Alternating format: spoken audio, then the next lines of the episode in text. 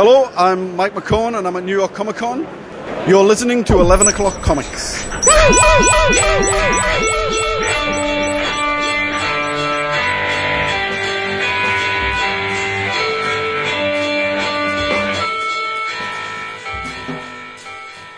Oh, so slick. Fierce. So slick. Fierce, like Beyonce up in here.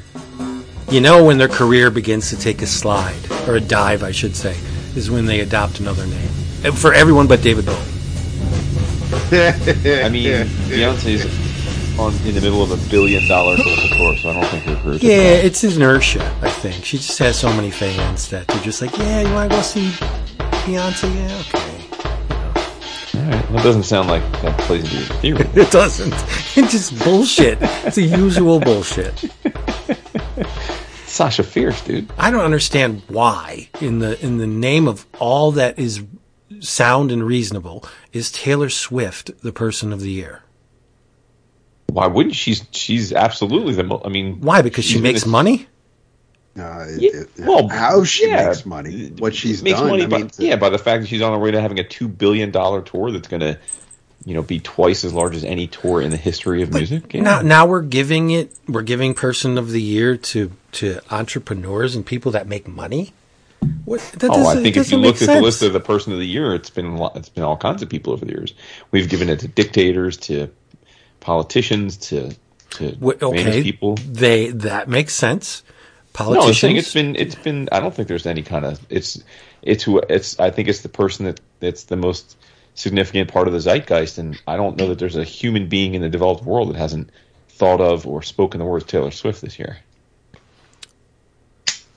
She's fucking doing concerts at Wembley in June and August next year. It's fucking She's- crazy. She's cute. I like. I mean, I like her. I, I just don't think the contribution to society is significant. Entertaining. Now, how would that's you feel- that's significant. Yes. Okay. I guess. How would you feel if they went ahead and gave her the role of Dazzler? How would I feel?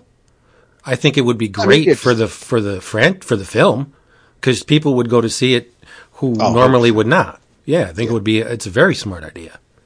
Yeah. I mean, listen, uh, they they give it to like Adolf Hitler was a person of the year, just the record. So like, they Hmm. I, I think he's they give it still to- a Yeah. person of the Yeah, year. yeah, Yeah. I'm saying like Anwar Sadat was a person of the year. Like Wasn't Haile Kissinger? Selassie. Didn't Kissinger get it? Kissinger was. Yep. Yeah. Stalin was on was a person of the year twice. Yeah. Vince B. So- was a person of the year. You know, I'm just saying like like they, they give it to a bunch of different Yeah. types of peeps. Whether or not they've earned it. Hey, everybody!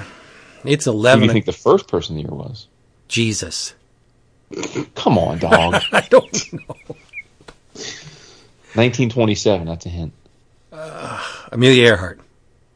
Very good. Very, not it's wrong, but it's that's right on point though. Charles Lindbergh. Nice. There we go. Look at you. Hey, everybody. Surprise, surprise. It's 11 o'clock comics episode 883. And I'm your buddy, your friend, Vince B. Aw, you are my buddy and my friend Vince B. I am David A. Price. Indeed, you are. And of course, I'm Swerve Strickland. Nice. Okay. All right. Whose house? but you're not. You're Jason Wood, everybody. Here together again on this good old fashioned average episode where we're going to do nothing but talk comics. And who brought this to you? As usual. Who? Oh, oh, oh. Cheap graphic novels? Yes, Mr. Horshack. CheapGraphicNovels.com. CheapGraphicNovels.com. It's in the name. What are you going to get? You are going to get your graphic novels, trade paperbacks, OGNs, manga, omnibus editions cheaply. Very smart. And once you place an order, and you're going to do that because you're going to be like, holy crap, I've been paying too much. Click. You are going to receive an email confirmation thanking you for ordering from cheapgraphicnovels.com. You are going to reply to that email message and you're going to say, Yeah, I know, but it would never have happened if not for 11 o'clock comics. And hmm. you will be gifted almost on the spot. I shouldn't say that. You'll be gifted relatively quickly with an email response granting you free shipping on your second order. It's crazy. A lot of savings going Stupid on. crazy. I'm sure you're going to be buying somebody presents for Christmas. I don't know, maybe somebody in your ears, who knows. But so go save money and then you'll save money again. Like what? Cheapgraphicnovels.com. Dude, you got me going down a rabbit hole now. I'm looking at all the persons of the year going back to like the, the year I was born, Yeah. and it's uh, it's it's. Yeah. I mean, Are you verklempt? It it's first of all, it, it, there's no rhyme or reason to it, and second of all, like some of them, I'm like side eyeing hard. Wow. Hard. Hard. Like all the presidents get it. It seems like they all get it at least once. Like they get their love. Wheat thins. Wheat. the Ayatollah Khomeini was a person. Oh, year, for real? for real, dude. That's bad. That's a bad the look. computer was person of the year. How's that work? well, I'm, I'm the computer's probably very, feels very proud. Corazon Aquino was a person of the year. Hmm. The Endangered Earth. I mean, come on. Yeah, that's a. pff, I mean, come on. What's up with that? Got to give it to T Swizzle. Like both, like both of the popes of our lifetime were, were men of the year. Hmm. Like, like, huh? Got no use for that. Bezos, uh, fucking Elon Musk, Ugh.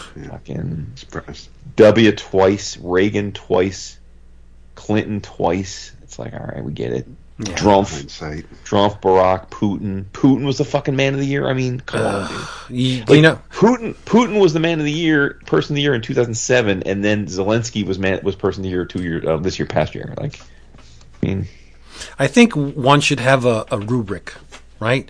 You, you have to have done something that benefits humanity, makes life on this mudball better. yeah, So I, I mean, now that I'm thinking about it, I get the Taylor Swift thing because Yeah, a I whole mean- bunch of people love her. So that's great. 2019 was Greta Thunberg. Now listen, I love to say "How dare you" because it's an all-time great meme, but Greta Thunberg had very little impact on the world.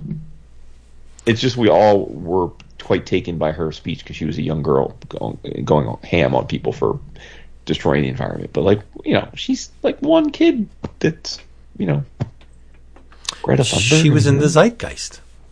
That's what I'm saying. So Taylor, Right. a lot more people talk about Taylor Swift than ever talk about Greta Thunberg. Like if I walked out and said Greta Thunberg to a r- random group of people, they'd be like, "Who's that?" I'm going to scream at these random groups of people and tell them what I'm drinking. Oh, you should do that. I am. I won't scream though; it'll scare them. Okay.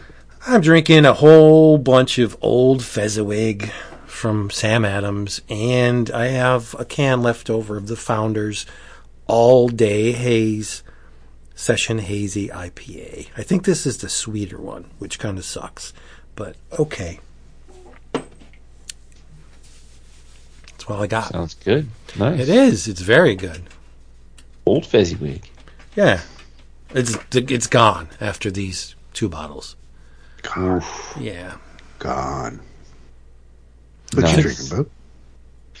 Uh, I'm drinking up all my love and adoration for you two gentlemen. Oh my goodness. That means he has nothing. I just have water.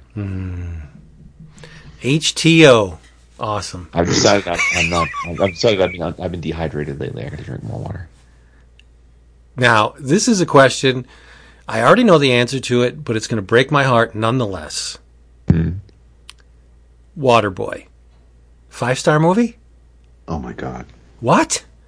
Oh, you mean uh, the yes. Sandler? Sandler, yes.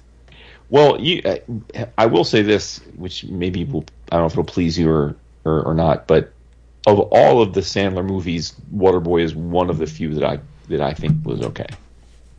Okay. Just okay. Yeah, just okay, but like it doesn't it doesn't make me want to punch him in the face. Mm, That's that's good that you Yeah. don't want to punch him in the face. No, I do want to punch him in the face. Just that movie in particular doesn't make me want to punch him in the Right. face. Adam Sandler should be person of the year. They should have Oh, yeah. gave it to him when he hasn't been. they should have gave it to him when Uncut Gems came out because that was a freaking. She gave it to him with the Hanukkah song. They should have given it to him when he made his comedy album with the goat in it, which is the great one of the greatest comedy comedy albums of all time. And he's that was his peak. Oh wow. Okay. So there we go. Dap, what are you just, drinking? just repping hard for Sandler. I love him. Always and forever. Uh, this is for you, Vince. Um, because it is uh, some Bulleit bourbon inside a mug that also contains Earl Grey tea and a bit of honey. So it's kind of like a hot toddy, but not. Oh, nice. Nice. I thought you were going to tell me there was a Borg cube in it that we are all going to be assimilated. I'm trying to drink something a little on the warmer side tonight. So that's that's what the tea is for. It's hot tea. oh, it's actually hot. Yeah. Nice, Yeah, I don't want anything nice. cold tonight. There you go. Yeah. It's been a little nipple lately. Yes, it is. Nice. Oh, for sure. So, it's that time again. Mes amis. See where I'm going with this? Mm-hmm. Let's talk about some comics. Let's do it. Well, I consumed a whole lot of pages. Oh yeah. Yes. Good. But most of it Oh, I see. is only one thing. I mean, I read a lot of comics this week, I guess. Yep. but um, the majority of it is only one title. Well, I shouldn't say that. Maybe like two or three titles, but they're thematically linked. Uh, I was going through the New Mutants Omnibus number uh, volume one, and I don't know whether it was just the the amount of time uh, that has ela- elapsed since the first time I read these things, but I was stunned to learn the real reason, the real reason why Charlie started the New Mutants. Do you remember what the real reason is? Um, I I I refrained from looking it up when you when you teased this.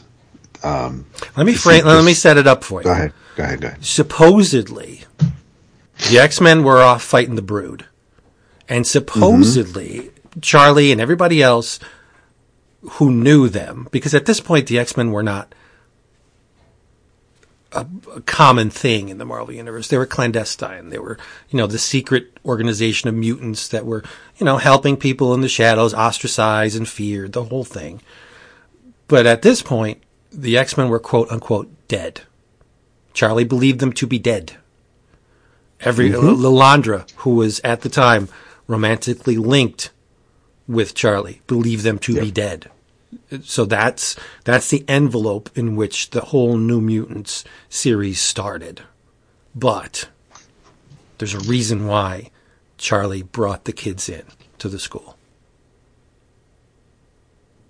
You don't know either one of you? Can't say that I remember I- the insidious reason.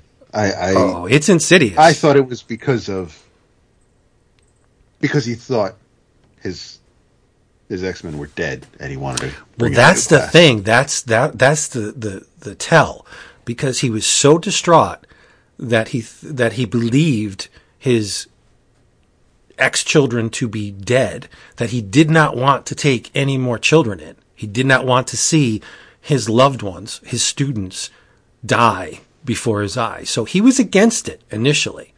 But then he's like, "Mm, okay, Shan, come on, I'll bring you in and, and we'll get this, this, this Sam Guthrie kid. Come on. It's, know, the more the merrier. Roberto da Costa, all of them, like, uh, Illyana. Come on. There's room in the, in the mansion. We got lots of room.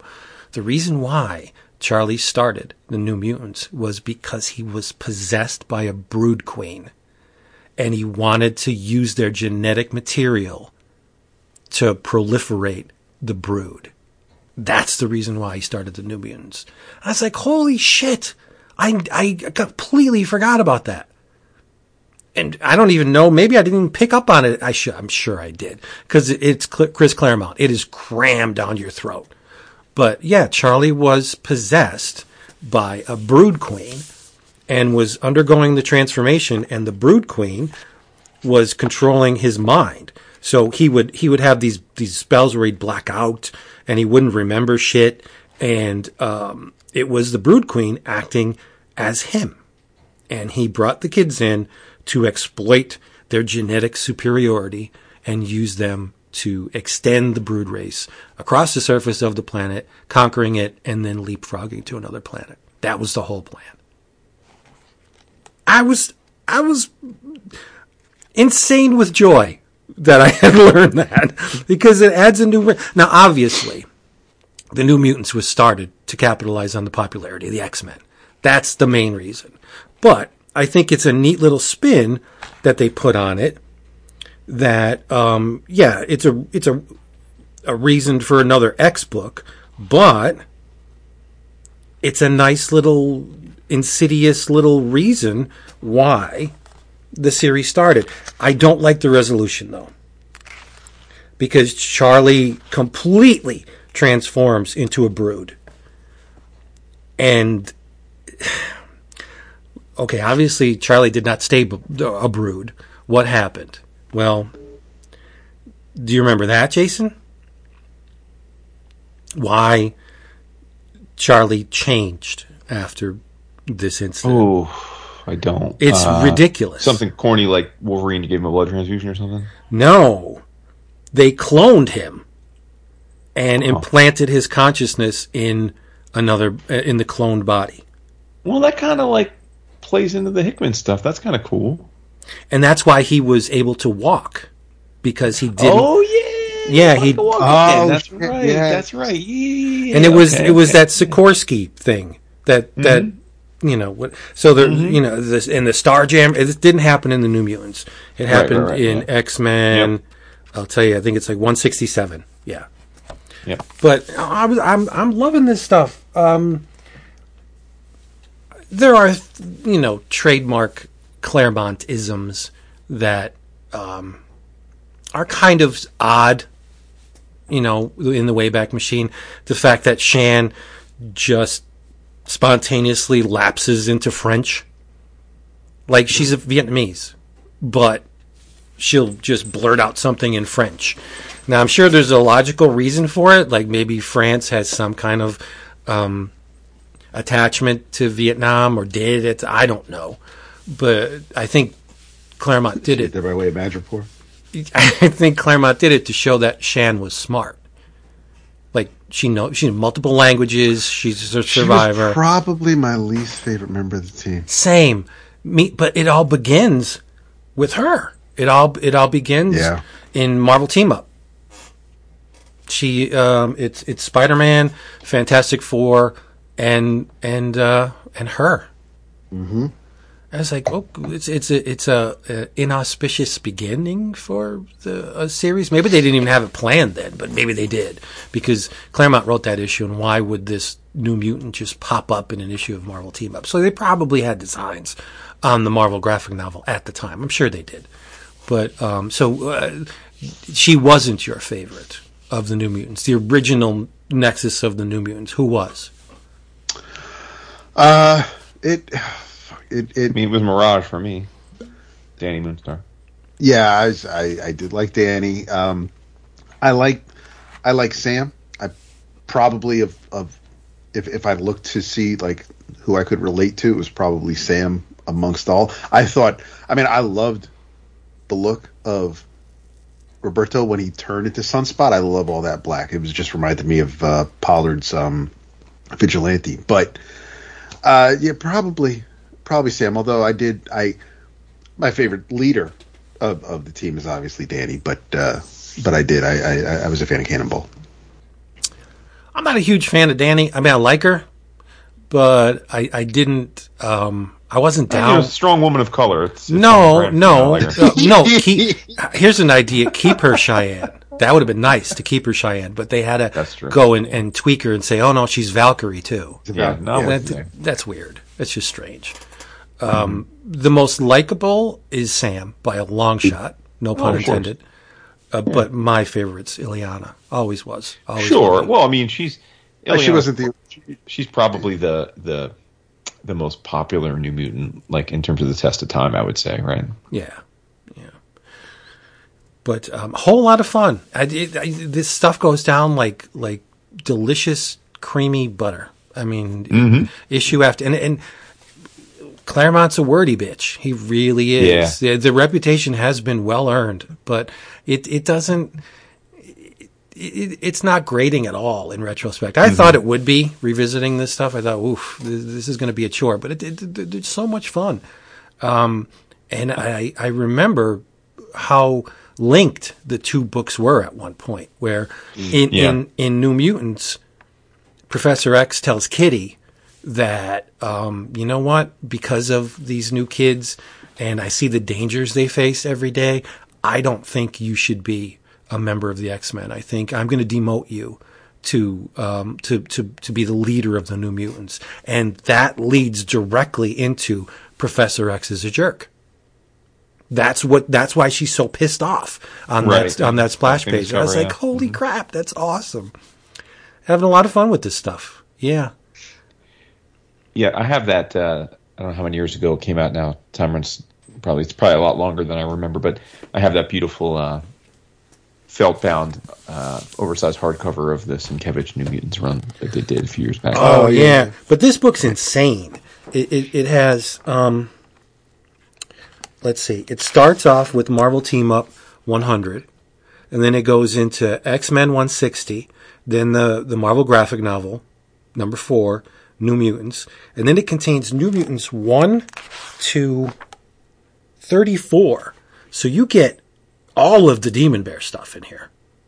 Like this, this book is pretty much worth its weight in gold, I think not only for you know the the whole mythology of the New Mutants, but specifically that Demon Bear stuff. Like that's just, I think it's a pinnacle of of any of the X- books, right? I think you'll agree with me with that, right? Um. Uh. Well, wait. You, so you're saying, do I agree that it's the best non-core X Men book? That you're asking? It's up there. I said it's the pinnacle, which means you know there's a lot of room at the top. So no, wait, pinnacle of what? Of, of, did Of you say of all mutant books? Or yeah, just- yeah, oh no, no. the Demon Bear stuff's not. Oh, you're talking about the. I thought you meant like. No, no, no, not the Mutants, whole run. I said the Oh, Demon oh. Bear specifically. That that that that extended. Yeah, well, I mean, storyline. it's certainly up there, right? I mean, it's Yeah, it's great. It's, one of the great Yeah. Yeah. mutant runs. I mean, it would. I, I don't think I'd put it at the pinnacle, but certainly we've talked about this a lot. For me, especially at my age at the time it came out, it was, if not the first, it's the one I remember the most of seeing just vastly different art in a comic and being like, oh wow, like comics can be so much more than like what I've known them to be to this point. You know. And for me, it's probably the best New Mutant story of of all 98, 9900 issues or whatever it was. I don't know what the obsession was with Team America. the Marauder. I, I think that was foisted upon Claremont. Like you got to do something with this Team America stuff, Sure. and they're in it for like three, at least three, four issues. It's just, it's, it's just odd. It's weird. And Professor mm-hmm. X, because he thinks the kids can handle themselves, he's doting on Team America. Imagine that on your resume. what did you do? Yes, I, I fostered the the powers and abilities of Team America. Who? what? Yeah. what are you talking about? Yeah, this is so much fun. And this also has the the Magik uh miniseries in it too. Oh, nice. Oh, nice. Yeah, Yeah. a nice collection. It is. It's really nice. There's a Frank Miller drawn um Marvel team up in here too. Yep. Yeah. It's it's just great. Uh so much so that I uh ordered the second one. Nice. Because I'm a big I'm a big uh, lunkhead, and I sold my entire run of New Mutants. Um, back when we did the move, I got rid of them, and uh, that it's it's the thing, right? That's what we do. We we we wane on certain books, and then you know you purge, and then there comes a time, inevitably, when it's like, why did I do that? I enjoyed those books. I would like to read them again. Oh, I don't have them anymore. Thankfully, the omnibus editions fill those holes nicely. There you go. New Mutants uh, Omnibus Volume 1. it's a lot of good reading. I can go into more detail. I think Claremont slipped up a little bit with the Roma issues. Uh, they went it went on for far too long. I mean, it did, but Magma's hot as balls, though. yes, yeah. I mean, I it, see what it mean, mean. means to an end, sure. But I, I think I think he spent a little bit too much time in that the secret valley in the Amazon. Yeah, we haven't seen much of Magma over the years. I feel like. Yeah. I feel like we really haven't seen much of her. How about Karma getting all fat? Like that was crazy. She's gigantic. Like there's, and then all of a sudden she's in the desert for all those times. And it's like, oh, she's hot again. There's no way you you could not have massive stretch marks when you're that big, and all of a sudden you're not anymore. Like, okay, but uh, as a visual, when she was gigantic, I thought it was kind of cool that they, you know, she she she really ate up the the page real estate, but pun intended. Yeah. New Looking Mutants. like like Shadow Queen out there. Yeah. I have another X book, but I'm not sure both of you read it, so I will wait till till later. It's Oh, I have no intention of reading that piece of shit. it's not a piece of shit. It's it's not a piece of shit. No, dude, it is really smart. Well, I mean, I could say Uh, that because I, I'm, I I'm don't need I don't need a new Nightcrawler fucking a new a new his origin was already great and I don't need a new one. Oh no, it doesn't have much to do. Yes, it kind of does. It it it's only uh, superficial. The the the way it impacts Nightcrawler. Do you want me to tell you? I, I I read about it, but you go ahead and yeah, please don't tell the audience though. No, Azazel is not Nightcrawler's father. right. Well, so you you just contradicted yourself. I said he didn't need a new origin, and now but it's oh. it, it's a better origin. His his his parents are Mystique and Destiny. yeah, I don't, that doesn't make any sense to me. Wait, uh, so a person a person that can shapeshift makes more sense to you than a person that can alter their genetic sequence. She, it's going to sound ridiculous coming from me of all people because I champion all of this, but like it doesn't make sense to me why we needed to bother, especially in a standalone, one-shot branded origin book that nobody's going to buy except for you, I guess. Uh, at a time when Marvel's selling no comics, they need to redo an origin story that most of us remember fondly, and there was no problem with it.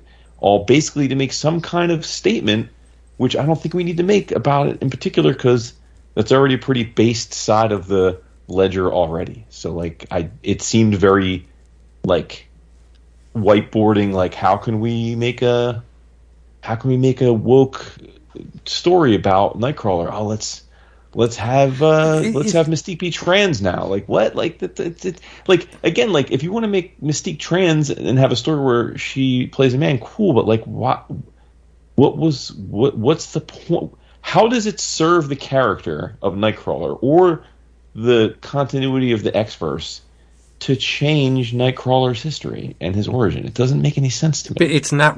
It, it, it's it is changing his his origin, but only slightly. Does it really matter that Azazel's not his father now?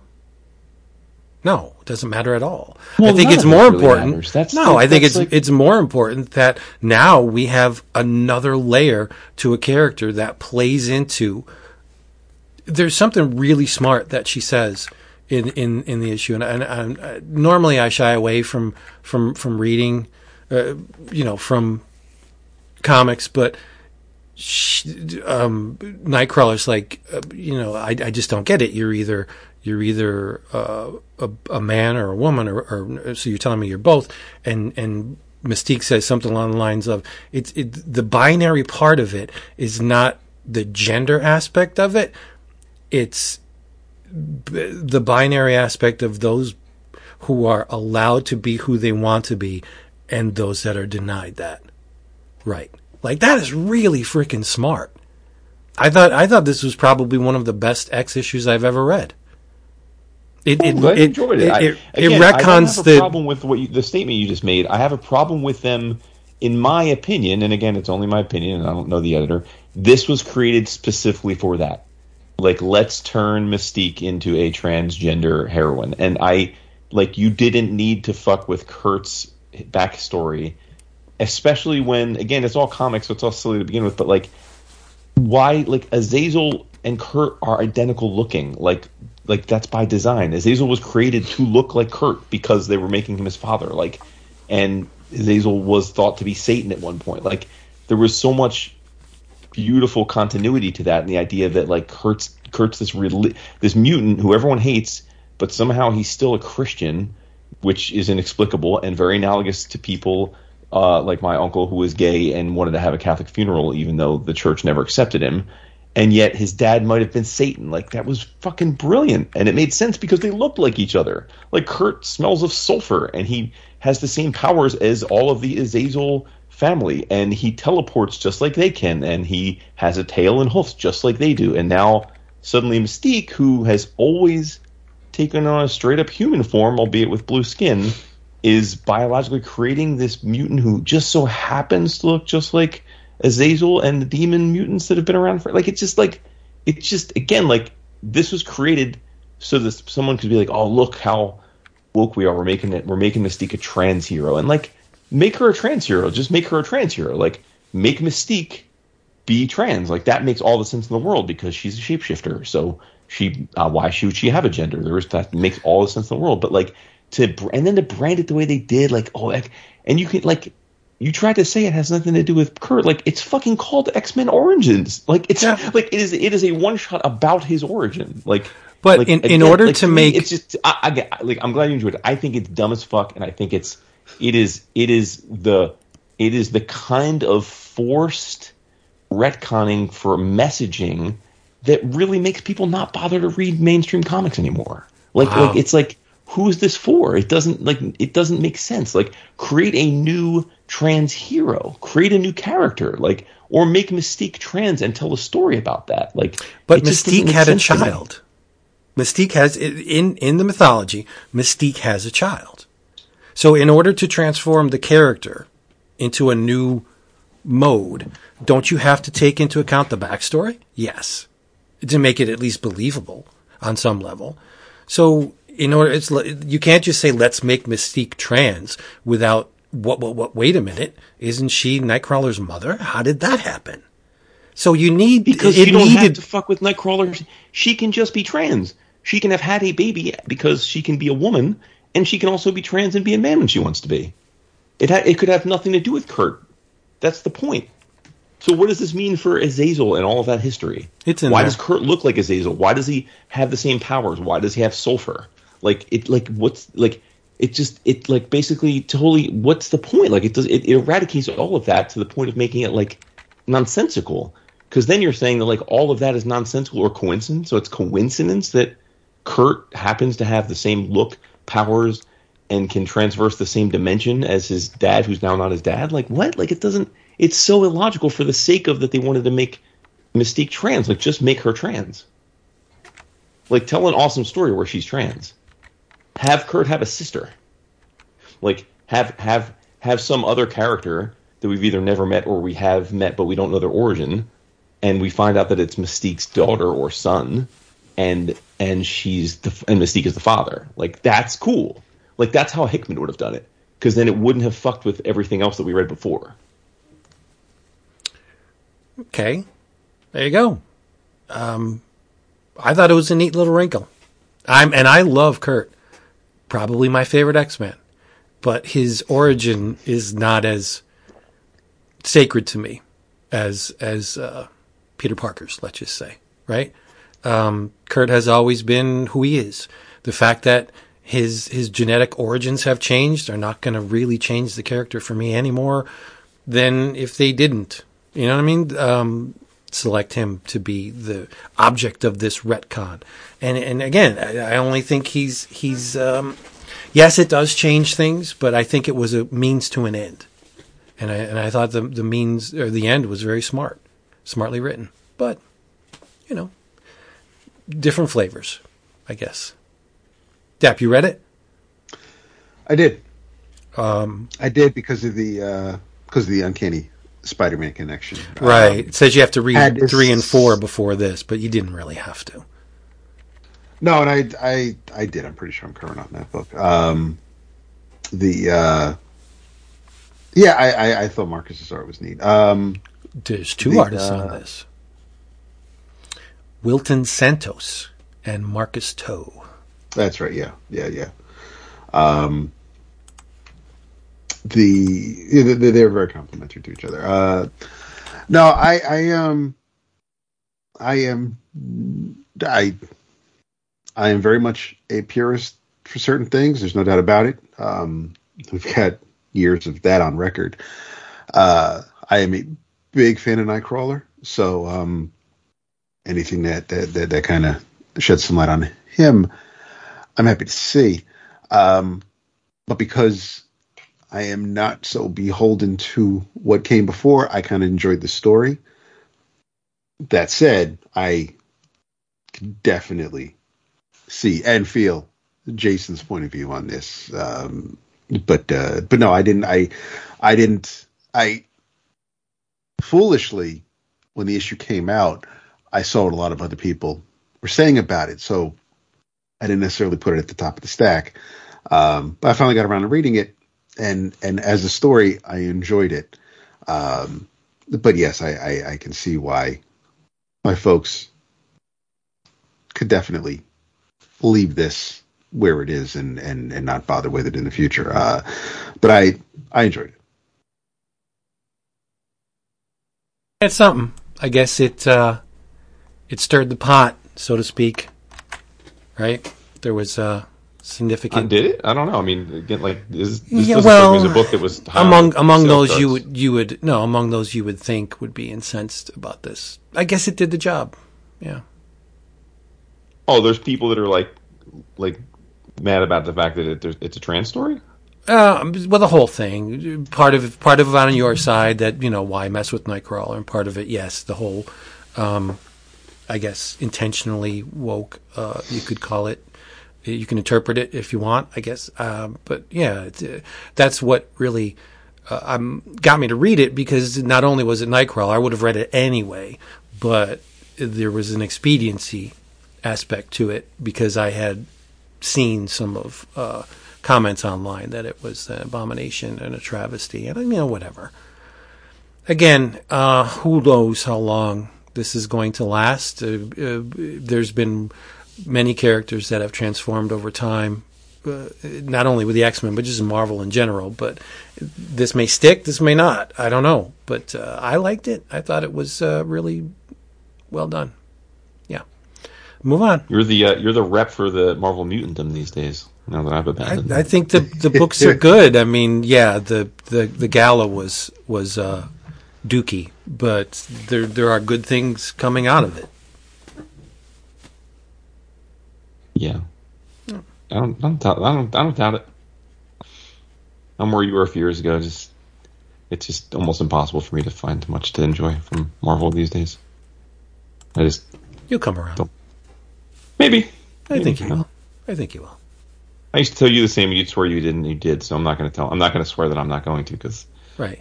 I haven't completely. There, there's fifty percent of the big two that I disregard completely. So For now. eh, I don't know. Uh, No, it's been a long time since the DC has book has, has attracted me, um, and it's it's always on the fringes, you know, like Soul Yeah. Plumber. That I thought Soul Plumber was really good, but I mean, who many who read that?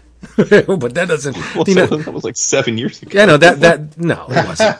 that that doesn't, you know, matter. The amount of people reading it doesn't matter. But like, I see all these Bat books, I'm just like, nah, I don't, I don't, I don't really care. oh yeah. I really tried to read the the Batman in space thing. Um, Doug Mahnke would be the World- one to yeah. get me to Yeah. read it, and he, I picked it up, I read it, and it was just like, eh, whatever, just okay, whatever.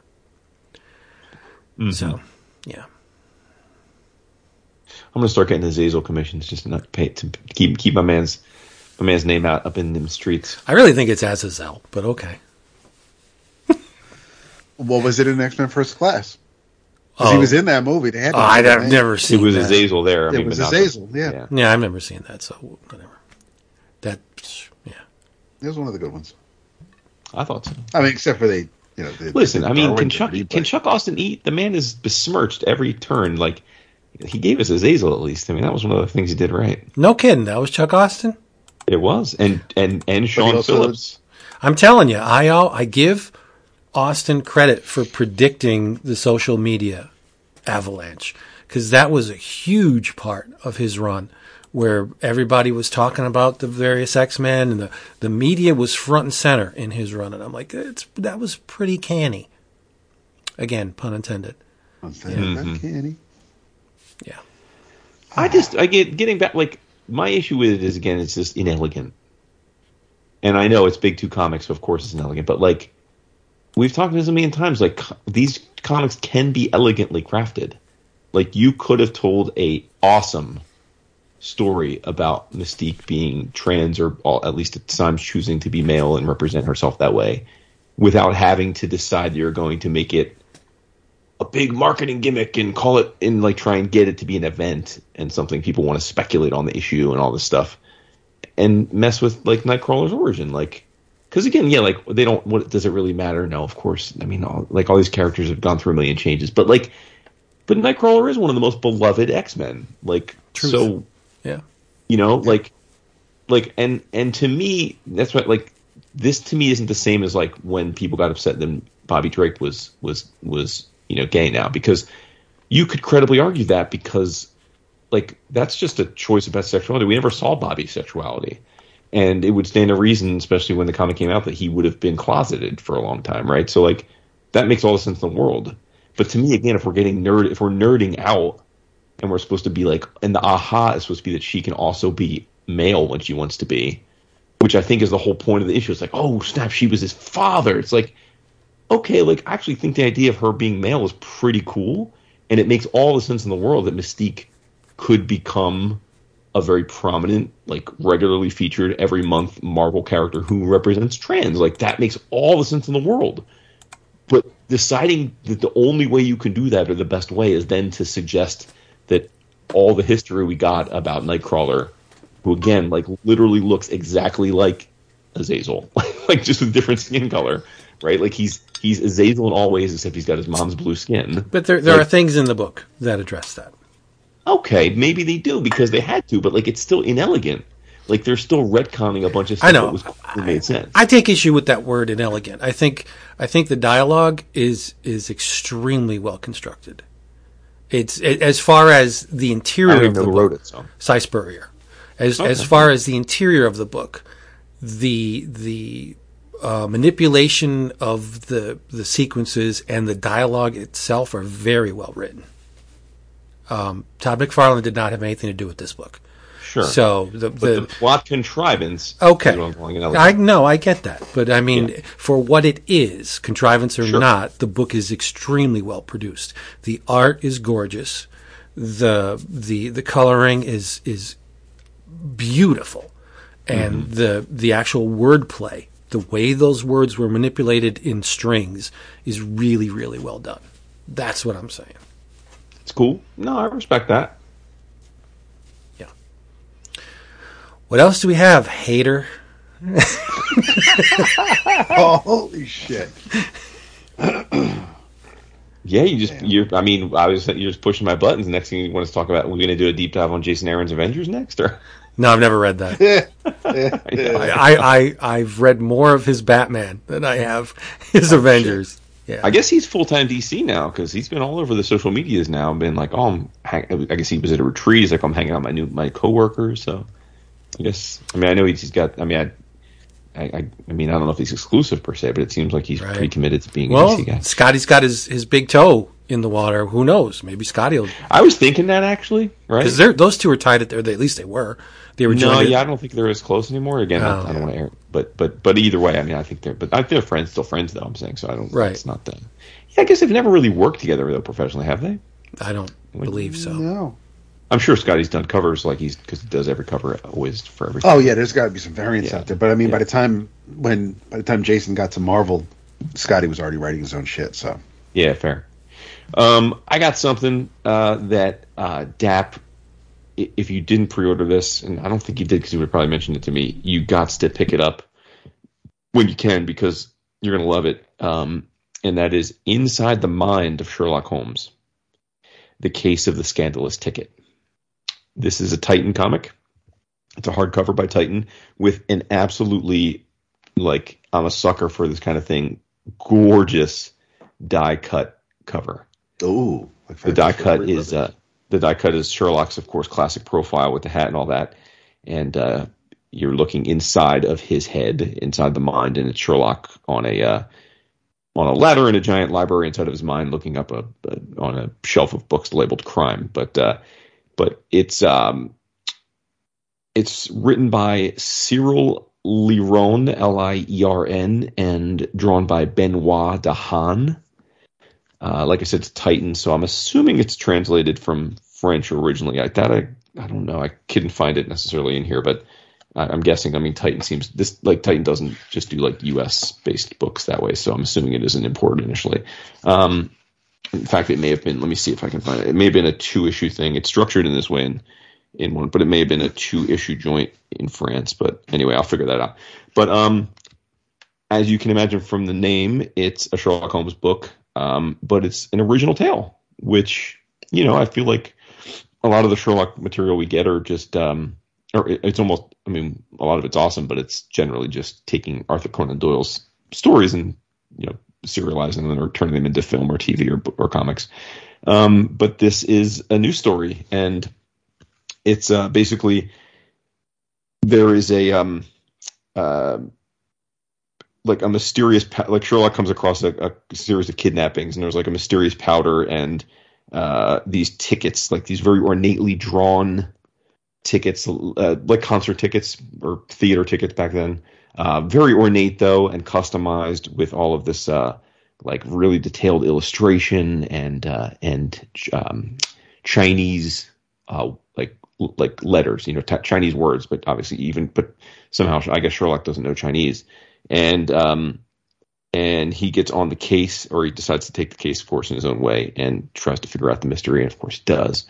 And uh, all the usual suspects are in the book, uh, you know, Watson being his homie by his side. But the great conceit of this book and what makes it so neat is that the way it's illustrated, you're as the story goes and you're you're hearing Holmes explain in the Holmesian way all the clues coming together and his deductions, the illustrations are just incredible. I mean, it's just all different ideas of like what's it like to be in Holmes's head and how he's accessing the knowledge that he accesses and like there's a point where he sits down and smokes a pipe full of cocaine so that he can go deeper and he goes deep into his mind cave and they illustrate like his head as if as this is like giant metallic building a furnace where like the and the, as the smoke of the drugs go through his head, it opens up into these different pockets of knowledge that he can access and put it all together to figure out like the clues. And um, there's one point where it, like there's a little note at the corner of the book that says, "Hold this page up to the light," and you hold the page up and it's see through, and you can see the figure of a character walking through the wall. It's oh, like shit.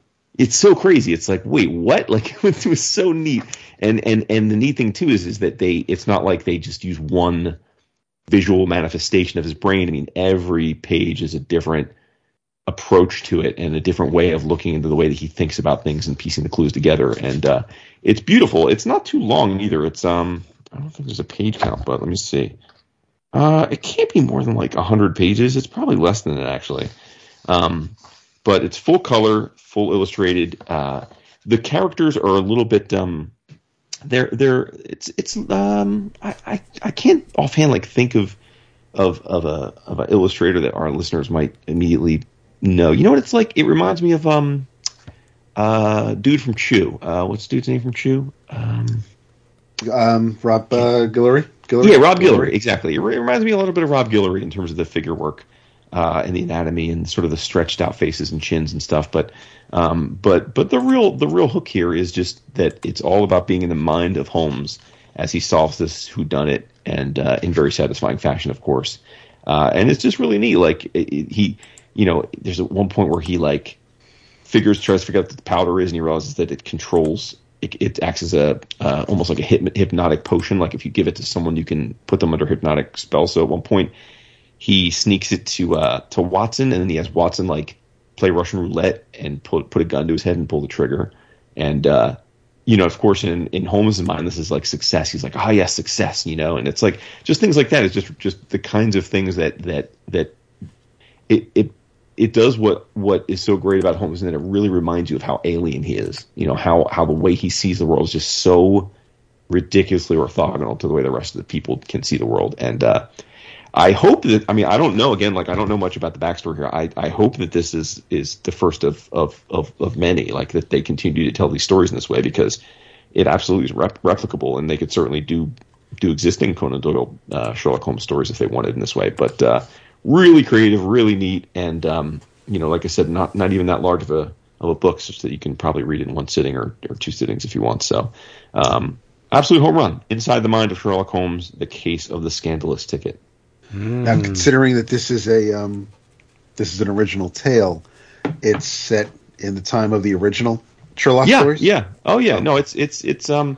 I yeah, wasn't sure if anybody else was trying to be creative and make them contemporary like they did. With, Oh like no! Yeah, no, no, no, with, no. uh, This is this is. Victorian area. This is uh this is all the classic like yeah the, the classic setting for sure.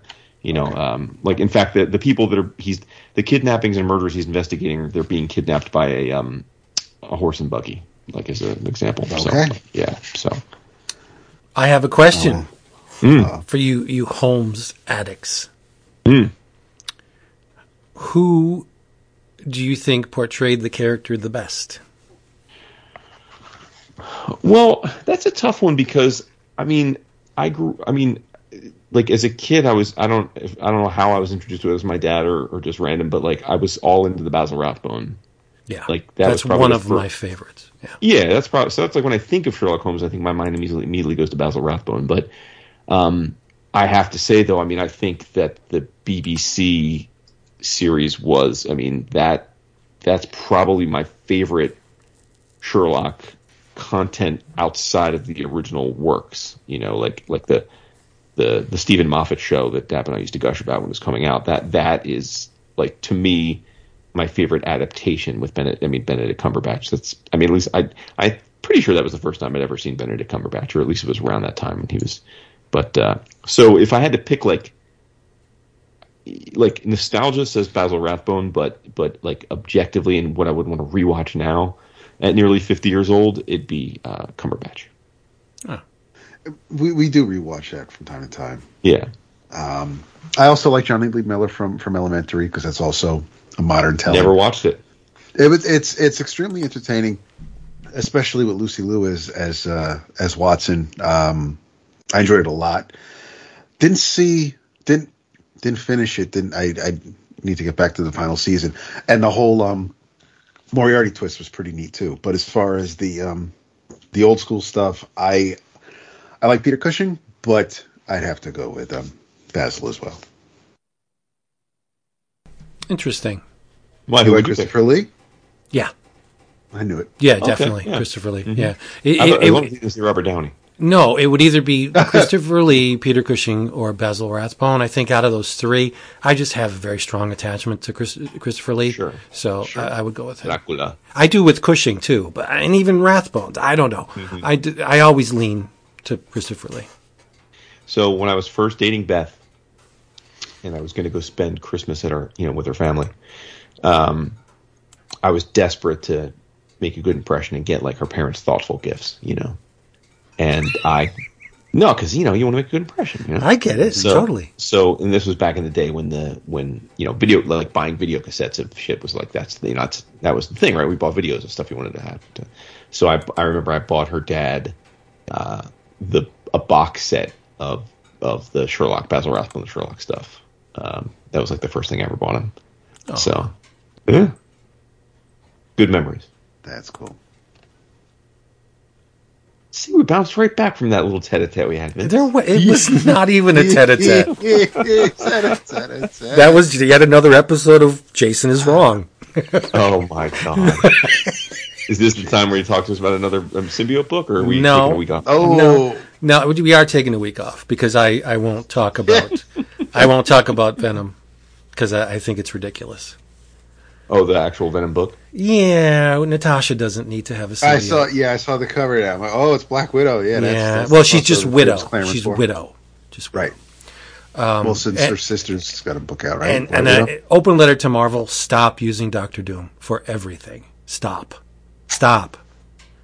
well, they're they're they got to build him up because he's he's probably going to replace Kang in the rest of the movie. So I mean, that's great, true. sure, that's awesome, but okay, because he's. I mean, he's in the X Men now. He's been in mm-hmm. Venom for Dude, a I heard while. something crazy. I heard they're gonna they're gonna retcon it where he's actually a robot sometimes. No. No, no. Wait, Venom no, the Doom. Doom?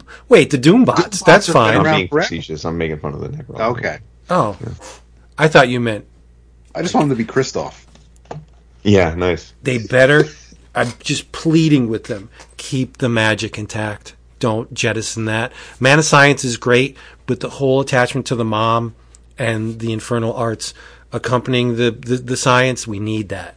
We need that. I agree. and that would and that would be a great way to because I think Benedict is kind of like taking a pause on acting, but that would be a great way to bring Strange back into uh, into the fold. Wait, is he really taking a pause for acting? I want to say yes. Oh, I mean, like, like for a particular reason, or he's burnt out, or It might have been a burnout. It, it it's it's been so long since I saw the headline. huh? I'll look it up. How about that shit? Uh, How old would you say he is? 48. no, I don't think he's that old. I think he's. I want to say to forty-three to forty-five. I know 48, 23 years older than that, but I don't think he's close He to is 50. four to seven. Four to Oh seven. shit! Good Vince, go you. What is it? It was a guess. It's a good guess. Yeah, it was to a guess. seven. What do we have? Dap. Dap-a-diddle. Uh, yeah, I'm trying not Diddle. to to, to um, because I want to start coughing and hacking into the microphone. Um, That's Jason's job. that was good though. Yeah. Oh well, nah.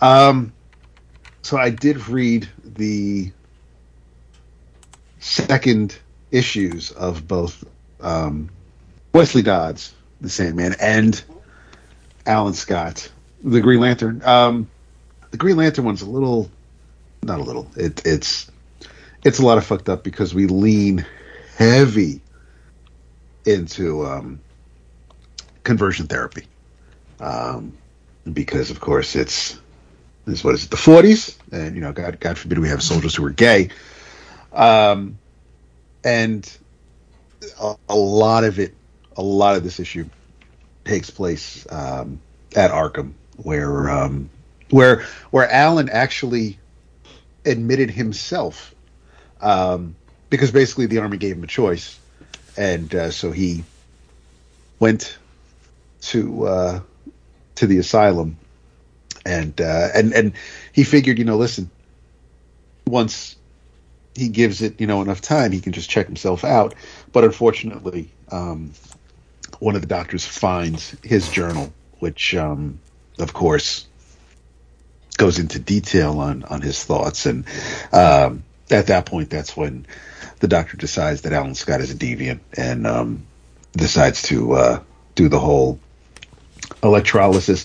There's a sad moment where um, there is a uh, there's an older queen who um, who is a uh, who's friends with um, with Alan. His name is Billy. He uh, he wears wigs. He puts on makeup, um, and uh, and he's comfortable, but he does actually come back to uh, to the ward in a wheelchair, big old bandage on his head, uh, slurred speech because obviously the anesthesia is wearing off, um, and uh, they basically just wiped them clean, and now he's just waiting for his family to come and um, and and take him home. Uh, and that's when Alan kind of just not necessarily breaks down, but that's when he just has a moment to himself, takes his journal with him, and then that's um that's when the doctor snatches him and says that uh, now you're going to officially be committed. But there is a um very very Shawshank Redemption. There's a uh, there's a younger dude who um appears to be sweet on Alan Scott. Um, and there's one night where um where the nurse was in the uh, the medical cupboard and uh, the medicine cupboard actually, and um, the uh, the inmates lock the door so she can't get out, and a bunch of them uh, beat feet and escape. Alan gets on a um, on a train and uh, doing his best impression of a hobo, along with um, this uh, this young lad, and uh, and makes his way.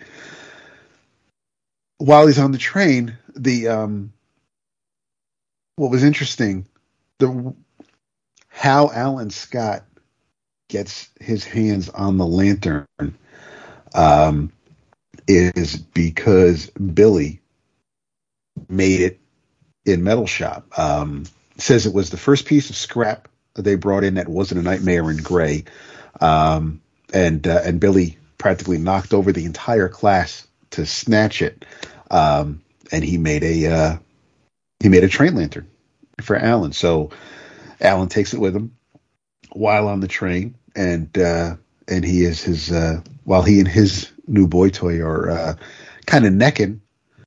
Uh, the lantern starts to glow, and uh, there's this huge crack, uh, large explosion. Train is just um, falling off the, the, the. There's a bridge the train was on. Train crashes. um, Alan is just Alan survives, um, and uh, and one of the only survivors uh, of of this crash. But he uh, he hears a um, he hears a voice saying that uh, that we bring death and then life, um, and as as forty two souls perished uh, from that train crash, only forty one would be lost, and um, the voice that light um, carried Alan Scott to death, brought him back to life, and uh, and basically granted him the power of um, of the Green Lantern. And Alan is telling Doiby all of this while um, in, in in a flashback, uh, and the second issue is pretty much just to explain how Alan got the lantern and became Green Lantern. Um, but while all this is going on, there seems to be somebody um, in red who looks to have his own power ring, um, kind of just hovering above the harbor, and that's where the uh, the issue ends. So Green Lantern will have to face a um, an adversary in the next issue. The second issue of um, of the Sandman, though, uh, didn't really go into detail as far as uh, who may have um, robbed and burned down uh, the Dodds home. Um, but Wesley is uh, kind of, you know, hat in hand. He has to. It's it's uncomfortable for him, but but he needs he needs assistance from from friends, from family friends, uh, friend of his father who was in the first issue, who was working with uh, with Wesley to bring the experiment to the um, the armed forces to prevent you know lethal uh, lethal acts during wartime. Uh, that that old man put Wesley up in one of his uh, penthouse apartments. Um, Diane is there to uh, to kind of just talk him off the ledge because he's kind of just beside himself between the house and and the missing samples of the gases and of course the uh, the gun and, and and the mask. So he's um he's he's got his own demons to um to deal with. But there's a whole lot of detective work going on in the second issue. It's really good. Riley's work, of course, is is, is top notch. Um, action sequences were crazy.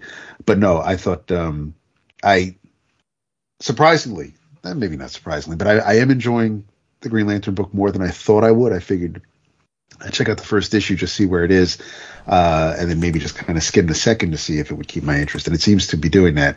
Uh, but the um, the Sandman, and it's another issue where it ends with um, with the villain uh, kind of front and center, although this time we actually do get to see him facing the reader, wearing his gas mask, of course. But um, both issues, funnily enough, end in a uh, in a similar fashion. But um, and of course, both heroes are going to have to face whatever the hell uh, demons they're they're about to face. But uh, I thought um, I thought Sandman Sandman continues to uh, to be a really really good series and a, a reintroduction, uh, or if you've never read Sandman before, an introduction to um, to the character. Um, I, I enjoyed the Sandman a lot, but uh, but both were both were extremely entertaining. I still haven't checked out the Jay Garrick Flash book. Uh, I'm sure I will but um, these are basically just kind of on a whim to see uh, to see how, I, how how they'd fare with me. But I do, um, I would definitely recommend folks to uh, to check them out if if they haven't yet. If you if you're not familiar with the characters or you're just not sure uh, what some of the older versions of uh, of these DC heroes are like, it's not a um, they're not they're not going crazy with uh, with retconning or revamping origins. It's pretty it's pretty straightforward, and it, it it's they're tweaking things. I think where they could be tweaked, and uh, and and because no one, I don't want to say no one. I don't. If if someone read one of those old issues, the old Golden Age um, versions of, of of the Alan Scott Green Lantern stories, I don't know how entertaining they'd be. So it's nice to see things a little little fleshed out, and um, especially since they retconned uh, Alan's sexuality, the origins here see, seem to make sense. And anytime you can kind of flesh out Wesley Dodds a little bit more, um, I think uh, it, I for me, it's nice to see that uh, that he's more than just you know a gas mask and a trench coat. So I would uh, I would check him out if you haven't yet. But that's that's two of the things that uh, that I've read recently. Isn't it amazing how Riley has become like a DC go like a fixture? I mean, he he's Yeah, you want a new DC series to start off? We'll we'll give it to Riley. Yeah, right. Like I mean, he has been doing monthly DC work now for what, close to a decade. Oh, he's the best they have. What I'm Or not, saying, isn't yeah. that isn't that neat, right? Like I mean, Yeah. like He's I love that. way That's since like thing. you know proof and and things like yeah, it's it's yeah. Yeah, he's come a long way from Proof. oh for sure. I mean, I like No, it. I think it's a great yeah. series, but he's Yeah. yeah, he's honed that that visual voice. yeah. Uh, I haven't read the issue yet, but we should at least mention that we uh, we discovered today that that that uh, Mr. Daniel Warren Johnson threw a little love to King Dap in the latest issue of Transformers number three. And uh, there's several vanity plate shots. Uh, Optimus Prime. One says um, one uh, one one of them says Dap. It's uh, Yeah. in homage to our boy, so it's pretty cool. widen your doorways, people. That's unless coming. he knows unless he knows other people or he's just got finished caulking his bathtub. Nah. you know, I have a There's DAP another one of plant, the plates was, mur- was Murder Falcon. Like it was intentional. dude. I have a DAP plant in my backyard. I'm not kidding. And every time, every time I drive by, I say, "DAP." There's my dude. There you go. Yeah, I. You know, see, I have my what? Hmm? No, man. I have my very own Imageorama. Oh, okay. I was Yeah, going to say take care of some business real quick before you get. Oh well, let, yeah. Let's. Well, we still have their attention. We need to take care of the business. oh man. No, because no. I my my I meant what I meant is that if we save it to the end, then people like it's easy for you. oh, to for sure. I get you. Yeah. All right. yeah. Um, couple things. Um, well, first of all, Dap, you want to remind them what the books books of the month are? It is because I'm looking right at it. World Without End, a six issue series from years ago, from uh, from DC, um, and is actually th- there's a collection available for those of you who um who want to get it that way. But it is uh, it is Jamie Delano and art by John Higgins. It looks fantastic. It's got a very nice uh, heavy metal esque vibe to it. Um, but yeah, I, I, I can I I bought the issues. I want to say it was Heroes at um, at Vince's urging. Um, glad I did, and and now uh, now we'll read it with uh, along with everybody else. Nice, and we'll do that. What? Um, We should probably, probably like to do the that. twenty seventh or twenty eighth, right? Like one. Yeah. The, Yep. Okay, cool. Um, we also, um, Vince, you want to remind them about the EOC logo contest? Yes, it is that time, people. We will need a new album art for this here shindig for 2024, and we're uh, sending it out there. If you're a creative individual, we would love to uh, see you throw your hat in the ring. This is what we do. We solicit creative types to create us a uh, an, uh, a featured image. Needs to be square. Uh, I don't really care what the proportions are, 4x4, 8x8, whatever uh, size you want to work, as long as it's 300 DPI. Let's make it relatively high res. And we have a voting process where our patrons will vote on each entry. And then we take the most loved and we decide amongst the three of us which one is going to win. And you will represent 11 o'clock comics for the entire year of 2024. Now, what that means is, um, as with last year's John Amore piece, we really didn't do anything with it. We should have, but we didn't. And it was just our album art. It's a fantastic piece.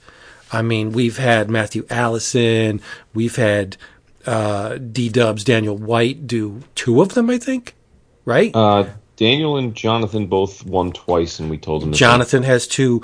Uh, Jay Yep. Gonzo did one. Kyle Lefevre, Yes, uh, Giorgio Panalta. Penalta. We, I mean, the we should do an art book just of our featured images Yeah. uh, because they're amazing.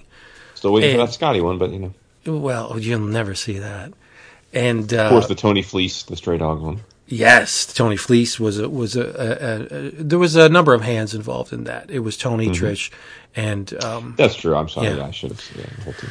So if you would like to give it a shot, um, we'd love to have you. Just um, create something, and you know we have email addresses. Uh, what's the best email address, Dap?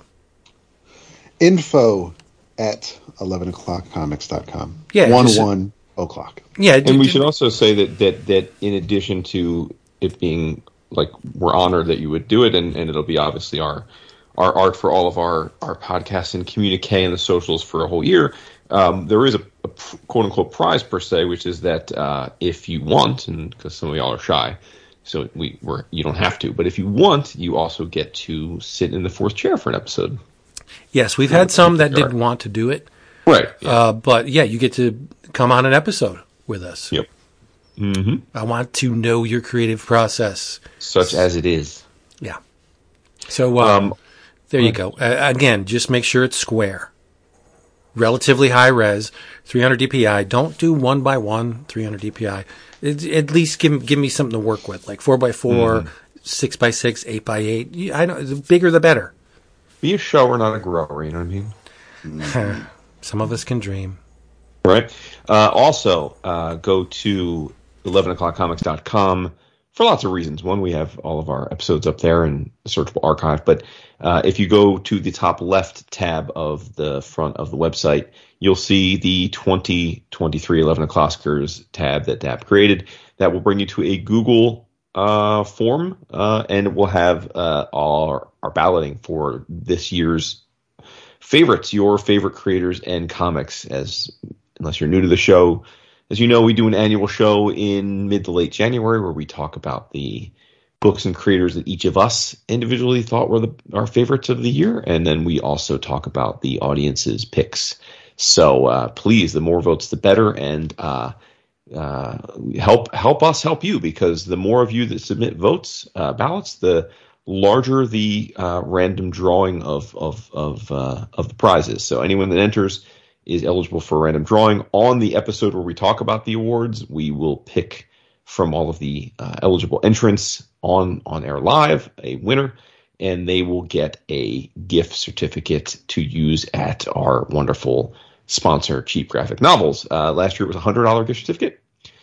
Um, you guys can make it up to a two hundred dollar gift certificate if, if enough of you vote. So get those votes in. Um, you know, over the next. Uh, obviously, the year isn't over yet, so you don't have to vote yet. But maybe log in. You know, go to the website, log in. If you uh, create your your ballot, you can just you can go back to it. It will it will keep your picks. You can go in and change it. You can add to it, whatever. But uh, but just you know, I sign up now, and that way you'll remember to you know be impetus to fill it in when it's time.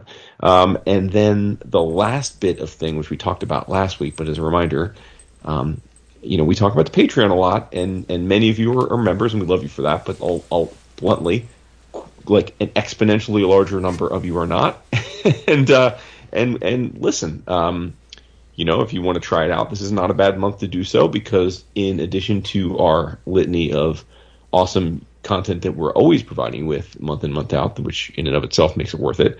Um, it is December, and I love Christmas, and so I'm doing an EOC Advent calendar feature, which I do every year. And uh, we are now. Uh, this is the sixth that we're recording this episode, so we've got we've got uh, nearly a week of, of stuff up there, including things. Uh, I started off with uh, my top five guilty pleasure foods, and uh, I, w- I I didn't hear either of my boys, my boos didn't didn't chime in and tell me what their guilty pleasure foods are, but that's cool. Um, Saltines. saltine? what? Oh God, I'm, I'm- glad you didn't chime in. No, I meant yours. You know, Oh, when, I, when I think of you you- and food, yeah, I know. Well, these are guilty pleasures. These are things that Sure. you wouldn't normally. Yeah. I, I feel guilty for nothing though, so I don't have any guilty. Oh, pleasures. fair enough. Um, Spanish. My I did my my favorite Spanish comic artists, Yeah. which, which uh, I mean, I again, you guys didn't didn't tell me who you, you thought I, omitted. I, I thought no, I thought they were pretty much dead on. There are a lot of good ones. oh my man, yeah. nice. Uh, then I um, I did my uh, which I did last year as well, but I did my ten favorite TV shows of 2023. Um, and then yesterday, or two days ago, I did uh, my uh, unread runs, which I thought was an interesting, which which I'm going to circle back around to in a second with you guys. And then yesterday, I did um, uh, highlighted a number of Alpha Flight commissions that I have in my collection that I liked. Uh, and then today, because we're recording, wanted to do something with quickness, so uh, it's not live yet, but it'll be uh, it'll be some naughty Christmas jokes for y'all. These are not for not safe for work. These aren't for the kiddos. These are for you to tell your wife and have her look at you and be like, "You're so stupid," before she uh, ravages you for how secretly much she loves the funny. And then uh, and then on Friday, I will be doing a live a video talking about uh, some Q and A that we asked our wonderful Slack patrons uh, for questions, and so I'll be addressing those questions in a live video. But getting back to the unread runs, I don't know if you guys read that, but I did. I bas- I basically looked at um, there were a couple of lists from a few years ago during the pandemic when when like all these sites were just making list after list because we had nothing better to do but read them. Um, there were a couple of different lists like the top 100 comic book storylines of all time, the top 100 comic book runs of all time, and then there was another one which was the 50 greatest non superhero graphic novels. And again, all lists are subjective. I even say I don't think that these, if I were creating any of these lists myself, I don't think my list would look exactly like these lists did. Um, but that wasn't really the point. I wanted to just see, based on these crowdsourced lists, like how many of these alleged greatest runs I had yet to read. And um, so, of the of the uh, hundred great, and this is CBR did a list of uh, top comic runs of all time. And these are like actual runs inside of like single issue comics. Um, of the hundred, I have read ninety one of them. No, And- no, no, no. You read ninety two of them. I read ninety two of them. Yep. Which one did I read? Because, because the O'Neill Adams Green Lantern was a book of the month. Oh, that was the um the Green That's Hour traveling heroes. Yep. Oh, okay, fair enough. Okay, um, I didn't I didn't put two and two together. Okay, so uh, yeah, so I've read ninety two of the hundred, um, but I asked in the feature for people if they wanted to nominate which of which pick from each of the lists that they thought I should read, and if you all chime in, I will take the highest vote getters for each, and uh, and I will read those and discuss them on the show. But the um, of the runs, the ones I have not read are Giffen and Bierbaum's Legion of Superheroes, Ostrander and Mandrake Spectre, uh, North and Henderson's Unbeatable Squirrel Girl, which again, bluntly, I cannot fathom that that is one of the hundred greatest comic runs of all time. But, Yeah. but you do you. Um, uh, Englehart, Rogers, and Austin's Detective. I've read almost no classic detective stuff. I know that breaks Dap and Hassan and all this everybody else's hearts, but um, Ennis and McCrea's Hitman, uh, Johns and Kolins Flash. I've never read any Johns Flash. Uh, O'Neill and Adams Batman. Now again, that's like technically I could have said I've done that because I've certainly read some issues from that, but but I don't have really any context for the for the run itself. And then Wade's Flash run I've not read, so um, so uh, I, I I'm I'm uh, it's almost all DC, not surprisingly. Uh, and then with the uh, top 100 comic storylines, that was a I thought that was a better list. Like if I were if we were having a discussion about like the greatest comic stories of all time, I think we would have that list would be more evocative of probably the things we'd be discussing. Um, and in that there were uh, seven that I haven't read, and that is uh, um, the death of Speedy from Love and Rockets. Oh, relax, I'm gonna get to it. yeah, but there's a lot of heavy lifting with that. You can't Yeah. just run into he- Death of Speedy. You got to read what came before. Right. Well, we'll get yeah. So so Superman smashes the Klan. Um, the was love bung the love bunglers Again, another same. Love and Rockets. Yeah. First Tale of the Demon, which is O'Neill Adams and others, the Dear Giordano stuff, which is a uh, you know the the first I think it was the first Ra's al Ghul story, right from uh, back in the day. Um, the Man of Steel, I know, which breaks both your hearts. Byrne, Byrne's Man of Steel. You, you all Yes. talked about it a thousand times. I've not read it. Um, Dangerous Habits, which is uh, you know one of the, if not considered the best um, uh, John Constantine Hellblazer story, and the return of Barry Allen. We're seeing a, tr- a trend here. That's the, that, which is probably the most famous part of the Wade Flash run with Greg LaRocque on art. So um, yeah, so so I'm I'm eager to. Uh, you know, I I think having read having read over ninety of the hundred of each of those is a pretty pretty decent starting point, but but there's still holes to fill. And then I won't go I won't list them, but there were quite a few uh, of the graphic novels that I hadn't read. There were sixteen out of fifty that I hadn't read, um, and you can see them on the Patreon if you're a patron. But yeah, give it give it a try because every day until uh, December until Christmas Day, will you'll be you'll be regaled with a little uh, a little something like this that uh, you know sometimes comics focus, sometimes not, but uh, but just to get the uh, you know get the conversation rolling. Nice. The Giffen TNM Bierbaum um, Legion will break your brain. He There's Yeah. a, it's a lot of issues. Yeah, Yeah. but it's very good. Well, of those, I mean, what would you? I mean, if if you guys could just tell me, like, all right, this is what you're reading. Like, what would you would you pick one? If- I, I mean, I know for you, Vince, you're not much of a DC guy anymore, but obviously you've read all this, I'm sure. So Yeah, yeah. Um, I'll go with my head or my heart. Go with your heart. You're more of a heart guy than a head guy. You got to read Man of Steel. It's ridiculous that you haven't read that yet. Yeah. And then I would read uh, Dangerous Habits, which is phenomenal. That's been getting. I, I feel like that's of all the things in both lists, the the Dangerous Habits has been getting the Yeah, it's ridiculously most- good. Yeah. Yeah. A lot of people have said because they know I own the the Love and Rockets big box set now. They've all said that like kind of what you were leaving like like they definitely think that's the best of this stuff, but like I should start from the beginning. And, Yeah, You're not going to have any context. It's Yeah. not going to. Yeah. It's going to mean nothing to you. yeah. Yeah. What about you, Dap Man of Steel? oh for sure yeah. Um, Maybe it'll be And that'll I- be my Christmas present to y'all. Maybe I'll read Man of Steel this, this month. Oh yeah.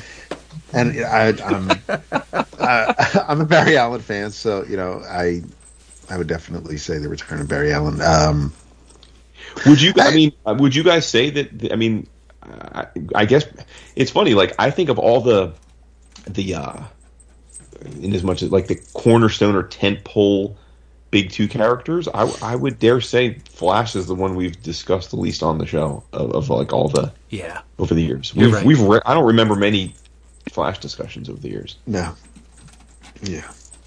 Would you, w- Dap? Would you say that, that the Wade run is like? Do you like the Wade run over the Johns run, or do you, do you, do you have a different run that you prefer? I mean, I, I'm I'm more partial to Wade over Johns. I didn't read I didn't read a lot of um, of the Wally run from whether it was Baron or Messner Loebs and everybody beyond um, Morrison and Millar. I didn't. I was also out of touch for a while there, so Right. um, I I trust Wade. I, I mean, Johns obviously back then uh, getting getting acclimated with everything DC and and and rewriting a lot of the foundation between that and, and of course Green Lantern Rebirth Yeah. and things like that. So Johns definitely has his hand in it has a way of telling great stories with certain characters, but um but my affinity for knowing how Wade treats the past, I'm I'm I'm more partial to Wade. Yeah. Whatever. all right.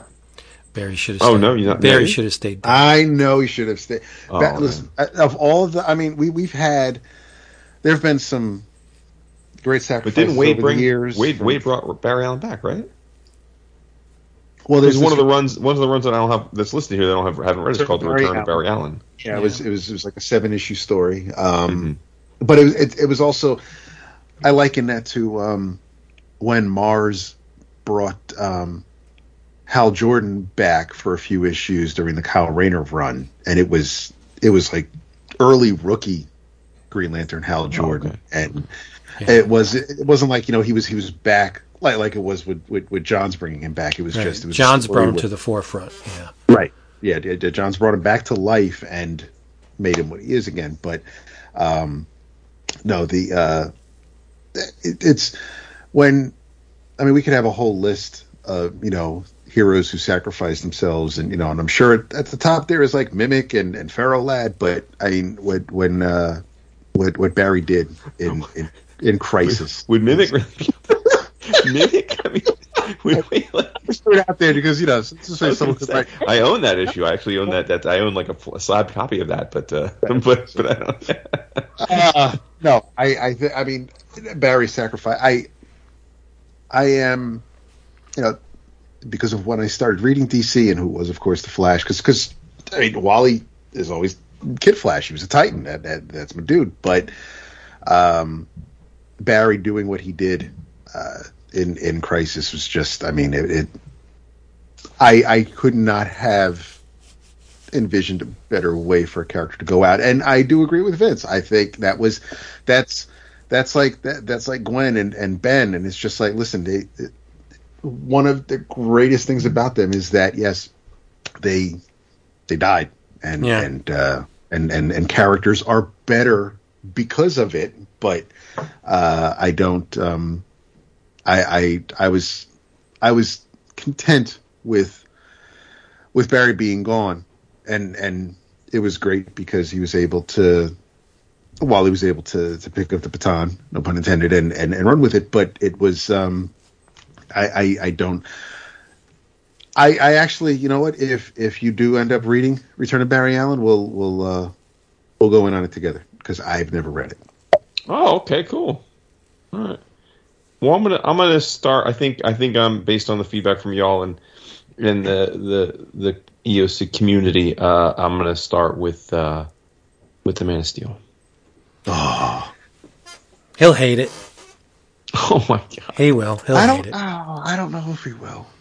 I don't know if he will. He will. I'm optimistic. I'm optimistic. nah, he's that evil, nasty gremlin that wants to No, I'm gonna Oh stick his finger in the God. birthday No, cake. No, because listen, no, So we know, we know, we know why Jason does not like Superman because he's he's basically he's he's a character that can't exist that wouldn't work in Marvel because they're more kind of like grounded in reality. But what Marvel, what what Byrne did with Superman for the character for the reboot, it, I think, I think Jason will appreciate Byrne's take on Superman because he's not the Yeah.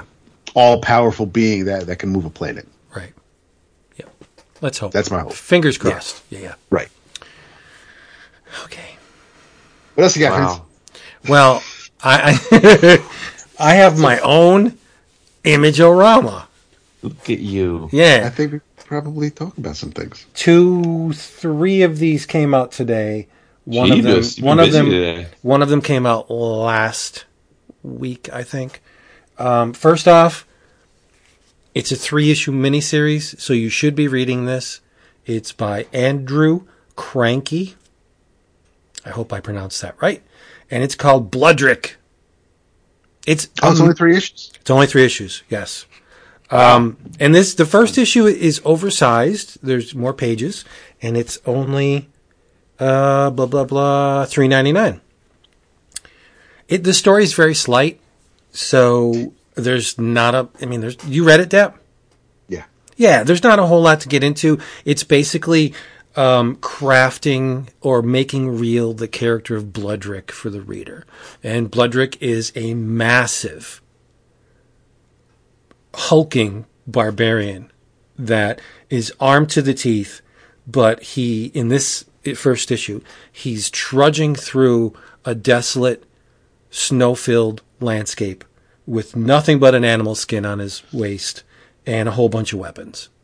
Um, so lots of skin exposed, and he's freezing, and he's hungry, and he keeps walking and walking, and, and he's just looking for someone to, something to eat, and he's trying to to um, qu- you know quell that that that need to consume something. So he, it, it, Bloodrik is basically 100% ego. He thinks all of the woodland creatures exist for his sustenance.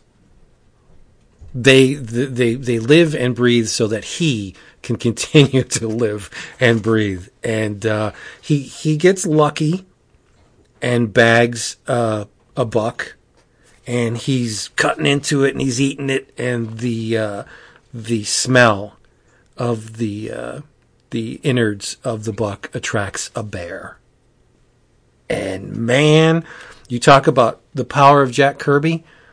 Um, Krahnke must have learned something along the way because when that bear enters the story, it is 100% pure energy. It's crazy. The panels get bigger, the action gets larger. Uh, the the fur of the bear acts almost like speed lines on the page, and the the talons of the bear separate the action into panel like structures. It is amazing. But um, I guess I should describe Krahnke's art because it's very immediate. Uh, it probably wasn't in the creative process, but the ap- actual application of the line looks effortless. It's rough, and it's it looks like he's putting about 300 pounds of pressure on that pencil when he's dragging it across the page. Like it is very energetic. Think I hate to say this because I'm not a huge fan of this person, but the exaggerated proportions of this artist, Bart Sears, is very close to what Krahnke does, but not in in the in the the sculpting stage, not in the actual mark making part. I see I see I see a lot I was going to say Bart Sears, but like to me, there's some Batara in there. yeah, I see a lot of Simonson in the in the designy aspect of it, but it it's very um, I like it better than Sears for sure. Me too. Me too. Yes, but I mean, just the heroic, uh, massive proportion that Sears brings to his characters, um, and I, I, I see. I mean, a, a lot of things in here that I just love. Just the the way that the the the mark making looks pencilish. Um, I don't think there's a whole lot of inking in here. Maybe they, maybe he did just do it with um, mostly pencil because there's a there's a, a transparent aspect to, to some of the the marks that that look to me like pencil, but then there's a, a darkness to some of the the line work that makes me think that it was in fact ink. So who knows? It, it's just a, a a neat little combination of of sketchiness and and just plain good drawing that I, I, I love this issue a lot. So um, I won't say much about the backstory. Uh, put it this way: it's Bloodrik versus a grouse. And it's a short story, and it's absolutely perfect. It's a perfect little short story. So read it yourself.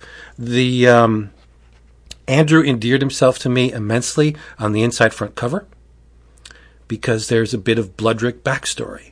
And he says, you know, this, this thing didn't just pop up overnight. I put 10 years into this book.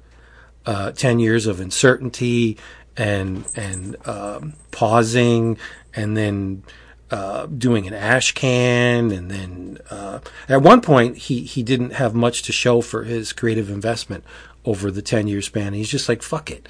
What's better? I mean, what's more sad than, than nothing? So no matter what I produce, it's going to be better than than nothing. So I might as well just do it. Just get this story out, and and he does. And um, so I, I'm assuming that the the main Bloodrik story is part of that ten year process, and the backstory is new. So get your hands on Bloodrik. And it's funny the the title graphics Bloodrik. It's it's you know black metal type uh, indecipherable typography, and below it, in parentheses, it says Bloodrik. um, not going to say much about this because it came out today and Dap didn't read it, but Petrol Head number two came out. Rob Williams and Pye Parr. Some of the things we were. Uh, uh, mulling over about the, the reasons why are uh, briefly exp- explained. So there's that. But it's just more super hyperkinetic uh, road action like the first issue. But the neat thing about it, and, and this isn't a spoiler, it's it's a it's a uh, something that I hoped will will prompt you to actually buy this issue within Blood uh, Bloodrik. My God, my brain is still there within Petrol Head's car, he has uh, satellite navigation. and the, the the satellite navigation has an avatar, and his name is Satnav Sid, but he he he speaks with a Cockney accent. it is so cute. It's a lot of fun. Um, again, the art is just blistering. It is amazing, man. The, this this um, Pye Parr is a guy to to watch. Um, this is not the last we're going to hear from this person because this issue is just this this series so far is just amazing. And um, Transformers 2's in my stack, but I'm not going to talk about that because, I mean, aside from the the Dap cameo, three? y- three it goes places. So I won't I won't say, it. but read it, um, Daniel Warren Johnson. But the best thing in this in this stack was by Tony S. Daniel. Oh, colors by Leonardo Paciarotti, and it's Edenwood number two. When I love something, I I hope that it is uh, commercially uh, viable because I don't want it to go away. Right? Part of me doesn't really care what these books are selling at the big two because I know more or less that there's a lot of padding going on, but even within the image model, Tony Daniel is not going to keep producing this if he's losing money, right? So I hope that people will read this because I am 100% infatuated with this book. And the thing that scares me is that Daniel is approaching this series old school. This book does not let up. There are events and concepts introduced every other page. More than I think should be introduced in a single issue. There, there's stuff in this second issue that he could have played out over the course of like 12 issues. But he introduces everything fast and furious. And I'm like, how long can you sustain this? Like there, there's a novelty within the series. There's there's something of novelty on every other page, and I'm like, that's a lot of creativity to be dumping into one issue. Like, how much gas you got in the tank, dude? Because like there are things I think you should hold back. Let let a concept evolve over time. Far be it from me to suggest, you know, make me buy more. But that's what I'm saying. Like, like Ryan, it, it, it, there's a flashback with Ryan and Bastille, and you- so you get a little bit of more about their relationship, but then it also touches on some characters that were mentioned in the first issue, and then there's a there's the, a witch queen that's again I don't want to be too specific because Dap hasn't read this yet, and I'm sure many of you haven't. The the the war between the witches and the demons is more fleshed out, and there there seems to be these lost legends, like tall tales of these lost legends that are, exist somewhere, and they could sway the battle for the witches. And I mean, there's characters introduced on the very last page. There's four new characters introduced on the, like it's a lot of of stuff. We get to meet one of the witches in depth. There's there's a new um, warrior for the the demons that's re- that's um, somewhat fleshed out, and it's like crazy. You get some backstory on how the United St- like the the state of the the Union, so to speak, like what's going on there. What are the these army generals thinking about this war? It's it's insane how much that he packs this issue with. And again, I said this on our Slack. Tony must have graduated uh, very highly from the Chris Claremont School of Writing because there's a lot of dialogue in this book, like a ton. Um, if you look at a double page spread, you'll see a lot of balloons. Uh, I'm not going to count them because that's stupid, but there's a lot of talking in this book. And, and, and a lot of it is things we've yet to see. So it's crazy. I just, I want my man to pace himself because like Dap said, I think this is the most beautiful Tony has ever looked on on on on a page. I liked Nocterra a lot. I thought that was a um, a little bit of a ramp up from his usual. I shouldn't say that. I, I think he he evolved. His visual style evolved with Nocterra, and I think it, it's evolving even more with this book. I think it's absolutely gorgeous. So, um, Edenwood, if you're not reading it, run out and get it because I'm selfish and I want it to continue. I want to see way, way more of this. That's my Did, uh, my Image-O-Rama. did Leonardo color him in his previous works, or is this the first time they're they're working together? Um, yeah, I have a s- no. Tomeu Morey uh, colored him on That's what I thought. on Nocterra. Yeah, and I thought Nocterra was really good. Uh, I like it. I mean, I didn't come for the Snyder aspect. I came for the Tony Daniel aspect, and so in that respect, I wasn't let down. But it's a Snyder book, you know. Uh, yeah, not a huge fan. Not I don't dismiss the guy offhand. I mean, he has written some stuff that I've really enjoyed, but for the most part, Scott Snyder's not the guy that's going to get me to pay the cover charge. It's it's Tony Daniel. So, but Jason already knows that. Yeah, It's your boo. I like him a lot. I really do. I've always liked him. It's true. Yeah. So there you go. With that. No, no. Well, we're in the thick of it, so we should uh, start backing up the minibus and saying, Oh shit. "Hey, yo! If you want to get your graphic novels, OGNs, omnibus edition, manga, anything with a thick ass spine, just go to cheapgraphicnovels.com. Cheapgraphicnovels.com and save. Because when you place that first order, you're going to get an email message that says, Thank you. Respond to that email message. You have to, because you will be gifted with free shipping on your next order. Mm-hmm. And check out our Patreon page, patreon.com forward slash 11 o'clock comics, audio, video, fanzine downloads, sometimes four hours of bonus audio. Jas- Jason's kicking out videos like a madman. Uh, You get to weigh in on the book of the month. You get to join our dedicated Slack channel, and new things will be coming in 24 that will be more conducive for everybody. We're just going to leave it like that. More conducive for everyone to join. How about that? I forgot that part. Yeah. Ah, I'm checking my list and seeing what I have left to talk about. And um,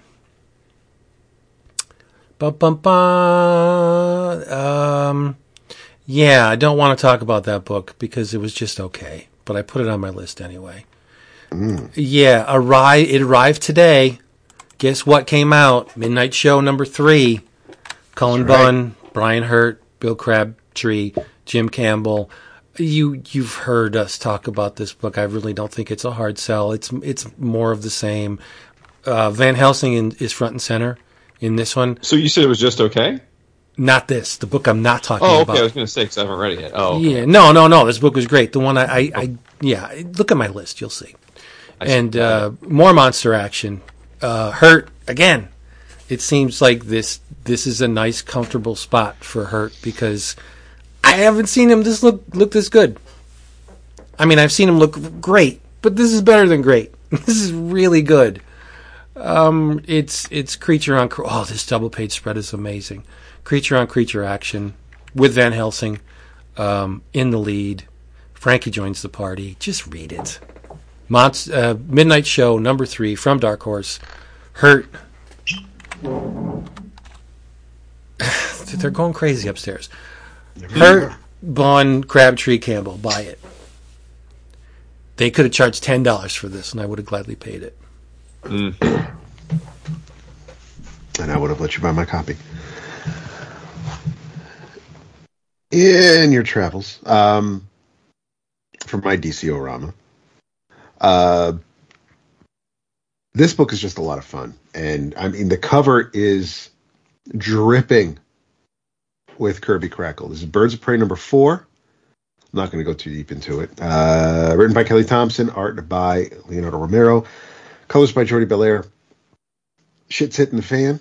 because our heroines are on Themyscira, and of course they were doing this on down low so as not to alert Diana. Um, unfortunately, uh, that ship has sailed, and there is a ton of action in this issue. Kelly, it's it's amazing how how she has a handle on on long standing DC characters in, in in such a short amount of issues is it's wonderful to read. I whether it's Diana's inner monologue, or, or I'm sorry, Dinah's inner monologue, whether it's Harley's comments, whether it's Barda talking to Cass, there's just there is there is a lot to enjoy in the series overall, but this fourth issue is uh, you're definitely getting a bang for your buck. Uh, the cover does not lie. I thought it might have because of how early in the issue um, the interaction between Barda and uh, between Big Barda and Wonder Woman is uh, plays out. Um, is a double page spread, which is amazing, and I'm curious to know where exactly Harley's eyes are, are looking. Um, but yeah, there's uh, the whole mission, um, the, reason for the birds uh, heading to, to, Paradise Island to save Sin. Uh, things aren't exactly how they appear, what they seem. Uh, continues into the fifth issue, but uh, yeah, I think uh, this this may. I loved the third issue. This is very close to maybe toppling that as my favorite of the series so far. Um, but no, this was a lot of fun. I uh, I expect I could see this. I don't want to say that now because it's only been four issues, but I can see this being on O'Closkers in uh, in 2024 if uh, if Kelly and company keep this momentum going. Uh, this is just it's a fantastic issue. In your travels, definitely. If you haven't yet, you now have four issues to read. Birds of Prey by Thompson, Romero, and Bellaire.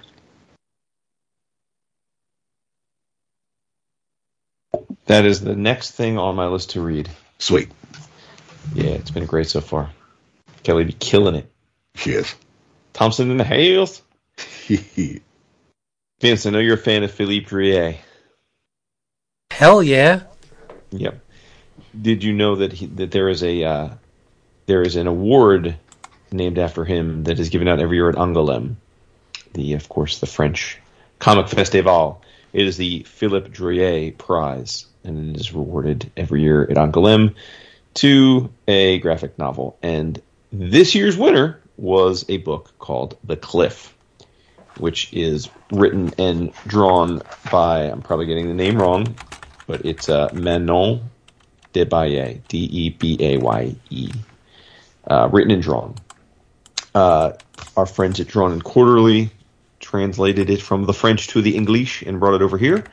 And uh, I'm damn sure glad that they did. Um, it is stunning piece of work. Uh, it certainly can understand why it won an award. It is um, the aforementioned cliff is refers to a giant overlook uh, in this town, um, a cliff that's you know high enough that if you jump off it, you're going to die. And uh, the book opens with uh, two high school girls, Charlie and Astrid, uh, meeting up at the cliff and cutting their hands open and making a blood pact that they will hand in hand jump off the cliff and commit suicide uh, that Friday before they turn 13. They're both 12 year old girls. Um, and this is on a Monday. And then the the book is essentially that week uh, before they uh, they have their pact to kill themselves. It's uh, needless to say, it's it's heady stuff. Obviously, this is not uh, this is not uh, feel good comedy type of work. This is pr- pretty powerful stuff. But but they they make this pact, and then we we see them over that week in school, and their home lives, and uh, and it's just incredibly uh, well crafted. It, it's Astrid is this uh, wispy blonde very much a um, introvert and has no friends at all, like none. Like she's kind of the very bottom of the social circle. Um, in fact, one of the bullies at one point says like she's such a she's such a outcast, even the nerds don't want to hang out with her type of thing. Um, whereas Charlie is the tomboy. She's very tough. In fact, she's probably tougher than any of the boys at school, and for that reason, she's not uh, made fun of. In fact, she's kind of part of the the bully crew. Um, nobody messes with her, but she's still an outcast because she's very masculine and um, and although her her friends in the school don't know it, she's a lesbian and dealing with her sexuality and all this sort of stuff. And they and and Astrid and, and Charlie become friends and they make this pact and uh, and we see what happens over the course of the week. Their interactions with each other, their interactions with their family, their interactions with their friends or other really not friends but other classmates. And uh, of course, we get to the pinnacle, the moment, the moment of truth, as it were, and uh, and I'll le- I'll leave it be as to what happens there, but it's not. It's it's let's just say the pact is not fulfilled in the way that it was intended, and um, it was pretty it was pretty amazing stuff. I mean, you know, as, as a as a father of three, well, I guess two teenage boys now and one 20 year old, it's a stunning reminder of the cruelty of that age, right? Like that is I always said like middle school is probably the cruelest age of humanity, right? Like everybody's just pretty much desperate to fit in and and one of the ways they do that because they're immature still is they make everybody else that doesn't quite fit in feel worse about themselves and that's a lot of what this book is about um, from a visual standpoint it's uh, it's a pen, it's it's all pencil it's colored pencils um, which is kind of nice because we don't see that very often and uh, like the line work itself it's the characters to me look a lot like American traditional tattoo pinups done well. Like, um, so if you're a tattoo fan, you're going to know what I'm talking about. If you're not, maybe you have to Google it. But like, single line weight, very simple eyes, one simple like curvy line for a nose, and two little black lines for lips. So like, definitely not like any kind of intense line work to evoke the faces, but done in a way that it still works really well and then a very flat but like but but varied color palette that brings it to life. Um, but yeah, I was really blown away by it. I mean, there's some we talked about sort of wordsmithing and word crafting. I mean, there's some things that just like punch you in the gut, and I'm sure would, if you were if you're a person of that age, you'd read it and probably find something from it. And more more for my sake, if you're a parent, you're like, wow, like at one point the two kids are uh, hanging out and and talking about things, and and the one asks, uh, "What would you have? What would you have become?" Like meaning if they didn't kill themselves, and it's like they have a conversation about that, and then like at another point, you know, uh, Charlie is like forced into because of her crew to like be totally cruel to Astrid because their friendship is hidden, and like she just does like some horrifying shit to Astrid, and you're like, God damn, like it's just gut punching. Um, so yeah, like not a, again, not a, a uh, happy feel good book, but a really really well done, powerful book. Um, so, Drawn and Quarterly, The Cliff in your travels. And there you go, people. Yeah, thank you. Upstairs. Hope you loved it.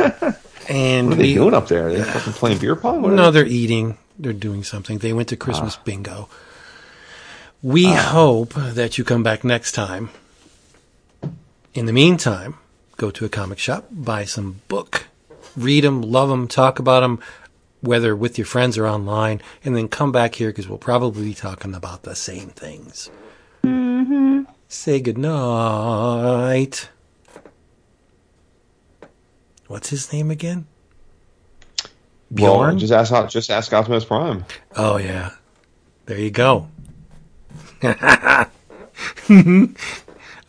you know, I have to admit, I, am not a jealous person, but I was like, the fuck. I, I, want I want a well, license plate. Show. I mean, he's Mr. Transformers of the three of us. Oh, oh, exactly, but to be a like if this is a Star Trek comic, you know, your name would be in it. Obviously. Of course, or no, Sherlock Holmes, I'd be in there, and obviously a Doctor Who would be me. I mean. Exactly. what TARDIS, David. Dude, I remember. Right. I remember the time. Yeah, retarded. yeah. of course I do. On my greatest hits reel. Yeah. Yeah. Right right under I'm pissing, bro. Or whatever you said. yeah.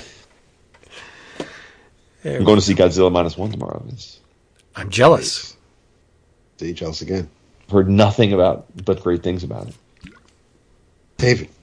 Very nice. Yeah, I got to get my ass. I hope it's playing somewhere local. I, I haven't even checked because I You know, automatic. uh, I assumed that it's not. I'm stunned. You know, it's got a 97% Rotten Tomatoes rating for a It- Godzilla movie. I think That's it got crazy. Best Picture or something in Japan, or it's it's doing ridiculous box office. Yeah. Pretty awesome. Yeah. Um, I really and- want to see the Miyazaki movie too in the theater, but uh, I can't get any of my family to want to go see that because I, I clearly did something wrong with the way I raised them. Ooh. Wow.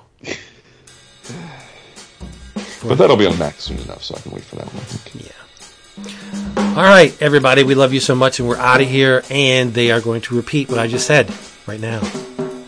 We do love you so much, and we are out of here. And let's see you on the other spots that you can find us. Let's see you on the Slack. Let's see you responding to our Patreon. Let's do it. Come on. Do it. Yep. Merry Christmas to all of us. That's it for that one.